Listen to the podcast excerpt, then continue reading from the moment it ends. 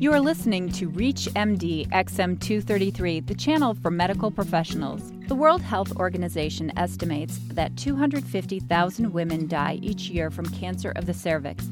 It is the most common cancer in women living in impoverished countries. These women account for 80% of all cases worldwide. The new human papillomavirus vaccine is being hailed as a welcome primary preventive tool, and plans to inoculate females in third world countries are already in the works.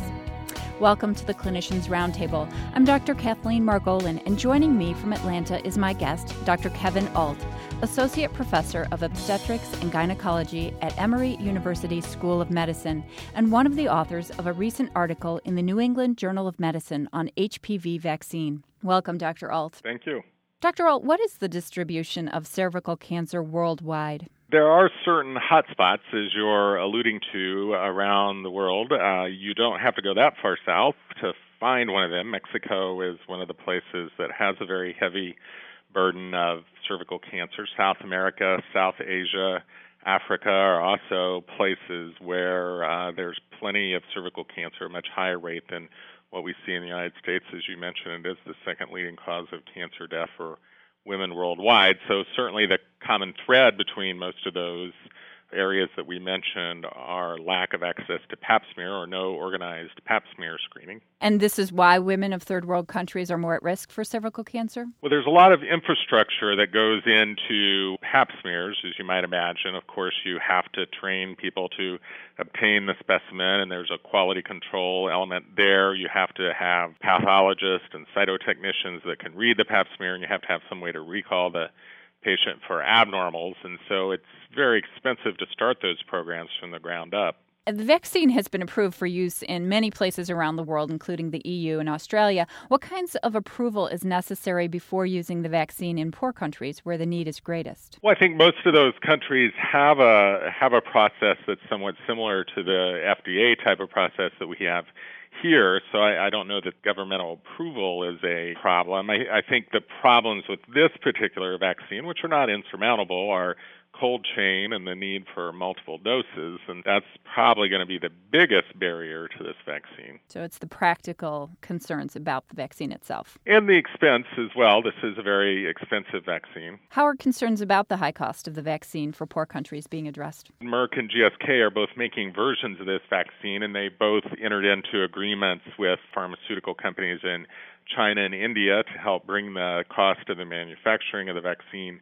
down. And so that would be one way to get around this. There's also these non governmental organizations such as PATH and the Gates Foundation involved in this, as well as the World Health Organization. And so given the magnitude of the problem that you mentioned, the deaths from cervical cancer, I think there's been a lot of action on this front right away and from a lot of different angles. In a previous Clinicians Roundtable, I did an interview with Dr. Orin Levine of Johns Hopkins, and we discussed a funding program called Advanced Market Commitment used to make the pneumococcal vaccine available in those poor countries.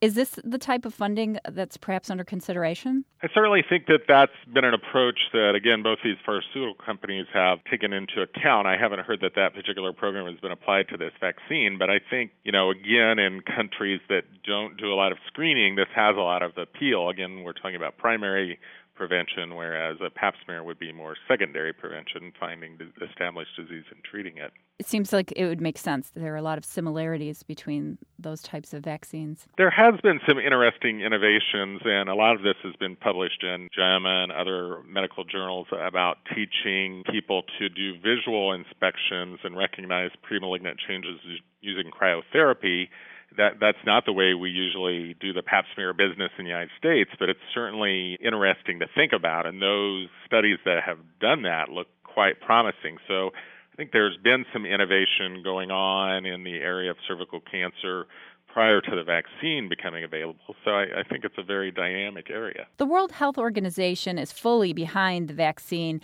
and has prompted prominent organizations such as the Bill and Melinda Gates Foundation to work toward making Gardasil available globally. Is there as much debate going on abroad as there is here in the U.S.? I guess my impression is no. So that those countries that have approved the vaccine aren't quite going through the same angst that we seem to be going through. Um, in Europe, they have a very progressive attitude towards sex education, that type of thing. So I don't know that it's that big of an issue. And then in other countries, there's a much bigger cancer burden than what we have in the United States. You know, I don't know that it's been that big of an interest.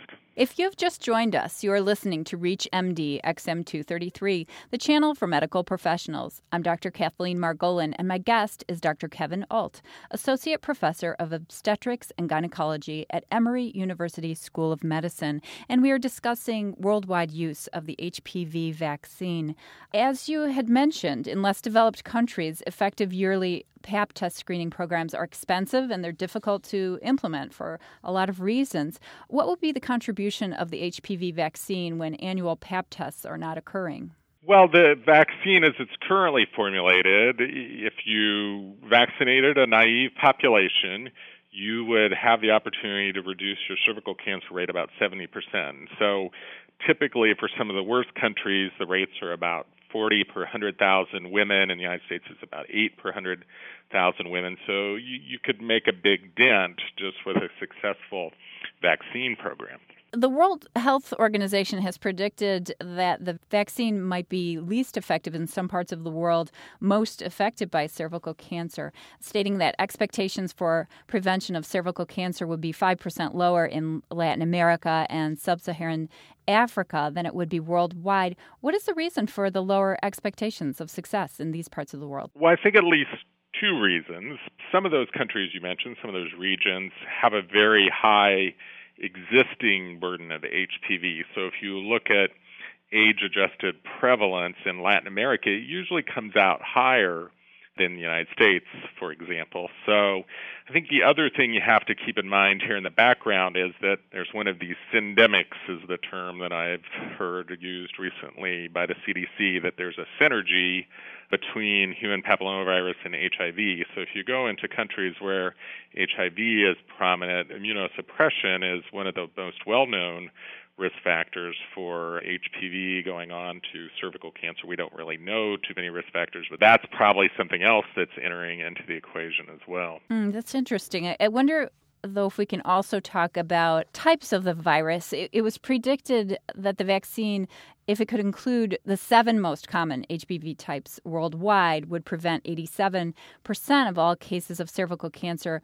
with little regional variation. In your opinion, is this a reasonable prediction? And would a future goal be to develop that type of vaccine for the world? Well, I certainly think that that's a wonderful goal to include more types, and that's certainly the lowest hanging fruit. That would be the easiest way to get to that point. There's also been some interest in cross protection. You know, again, I'm a gynecologist, not a virologist, but I think that most of these dozen or type HPV fall into a category either being closely related to 16 or closely related to 18. And so you could either get some benefit from cross protection or maybe you could re engineer the vaccine a little bit to get more cross protection and cover more types the 70% from 16 and 18 is pretty consistent from region to region. It's the 30% that varies quite a bit from country to country and continent to continent. So you would need to conduct trials country to country to see what you needed to target. Well, I think that data is out there already. The the Cancer Research Group of the World Health Organization has done a lot of those types of experiments. And so and you were right when you said if you just add a few more types, you're going to cover a majority of what's out there. Here in the U.S., vaccine delivery is planned. It's hopeful that it'll be done during school immunizations.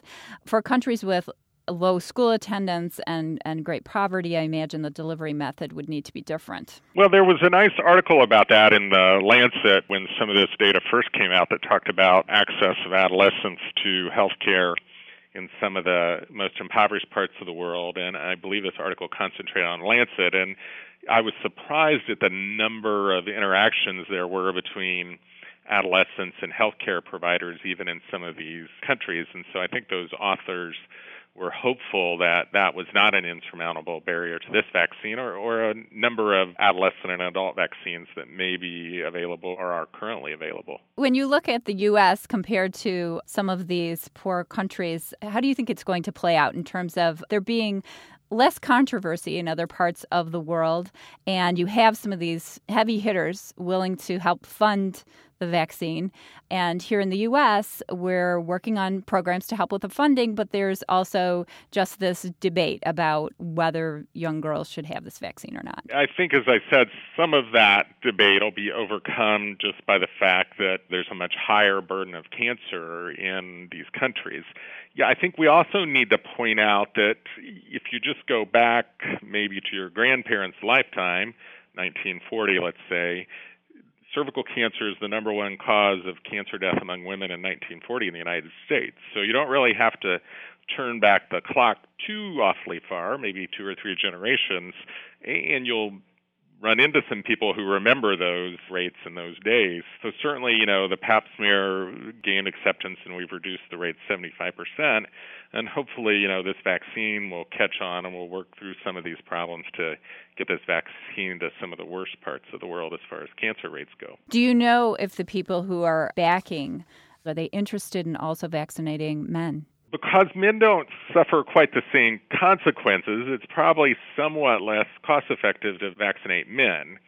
However, even though I just said that, some of the countries that have very high rates of cervical cancer also have very high rates of penile cancer, such as Uganda, for example, has some of the highest rates of penile cancer. So I think you have to get into some pretty fine cost benefit type analysis if you're the Minister of Health in some of these countries. But certainly, globally, I think you could say that women suffer the brunt of this STD as they do most STDs. Well, there is a lot going on nationally and internationally regarding the HPV vaccine. It must be exciting to be part of this. It certainly has been very exciting. You know, the first time I heard about this vaccine was about 10 years ago. The data from cottontail rabbits and dogs all looked very good, and so it was nice to be in on the ground floor. And I, I think the other thing that I've thought about quite a bit is as the research has gone on and my children have gotten older is how much different that generation was than that generation that was alive in 1940. 1940 was the year before Dr. Papanicolaou published his paper about the pap smear, and so there was no hope for cervical cancer. There was no radiation therapy. There was no screening. There was no surgery in 1940. Then you fast forward three or four generations to my daughters, and you have a vaccine preventable disease. So you've really gone full circle in several decades for this particular problem. Right, exciting changes in within even our lifetimes. Yes. Thank you for listening to the Clinicians Roundtable on ReachMD XM233, the channel for medical professionals. I'm Dr. Kathleen Margolin, and my guest has been Dr. Kevin Ault, Associate Professor of Obstetrics and Gynecology at Emory University School of Medicine. Thank you, Dr. Ault. Thank you for having me. For comments and questions, please send your email to xm at reachmd.com. Thank you for listening.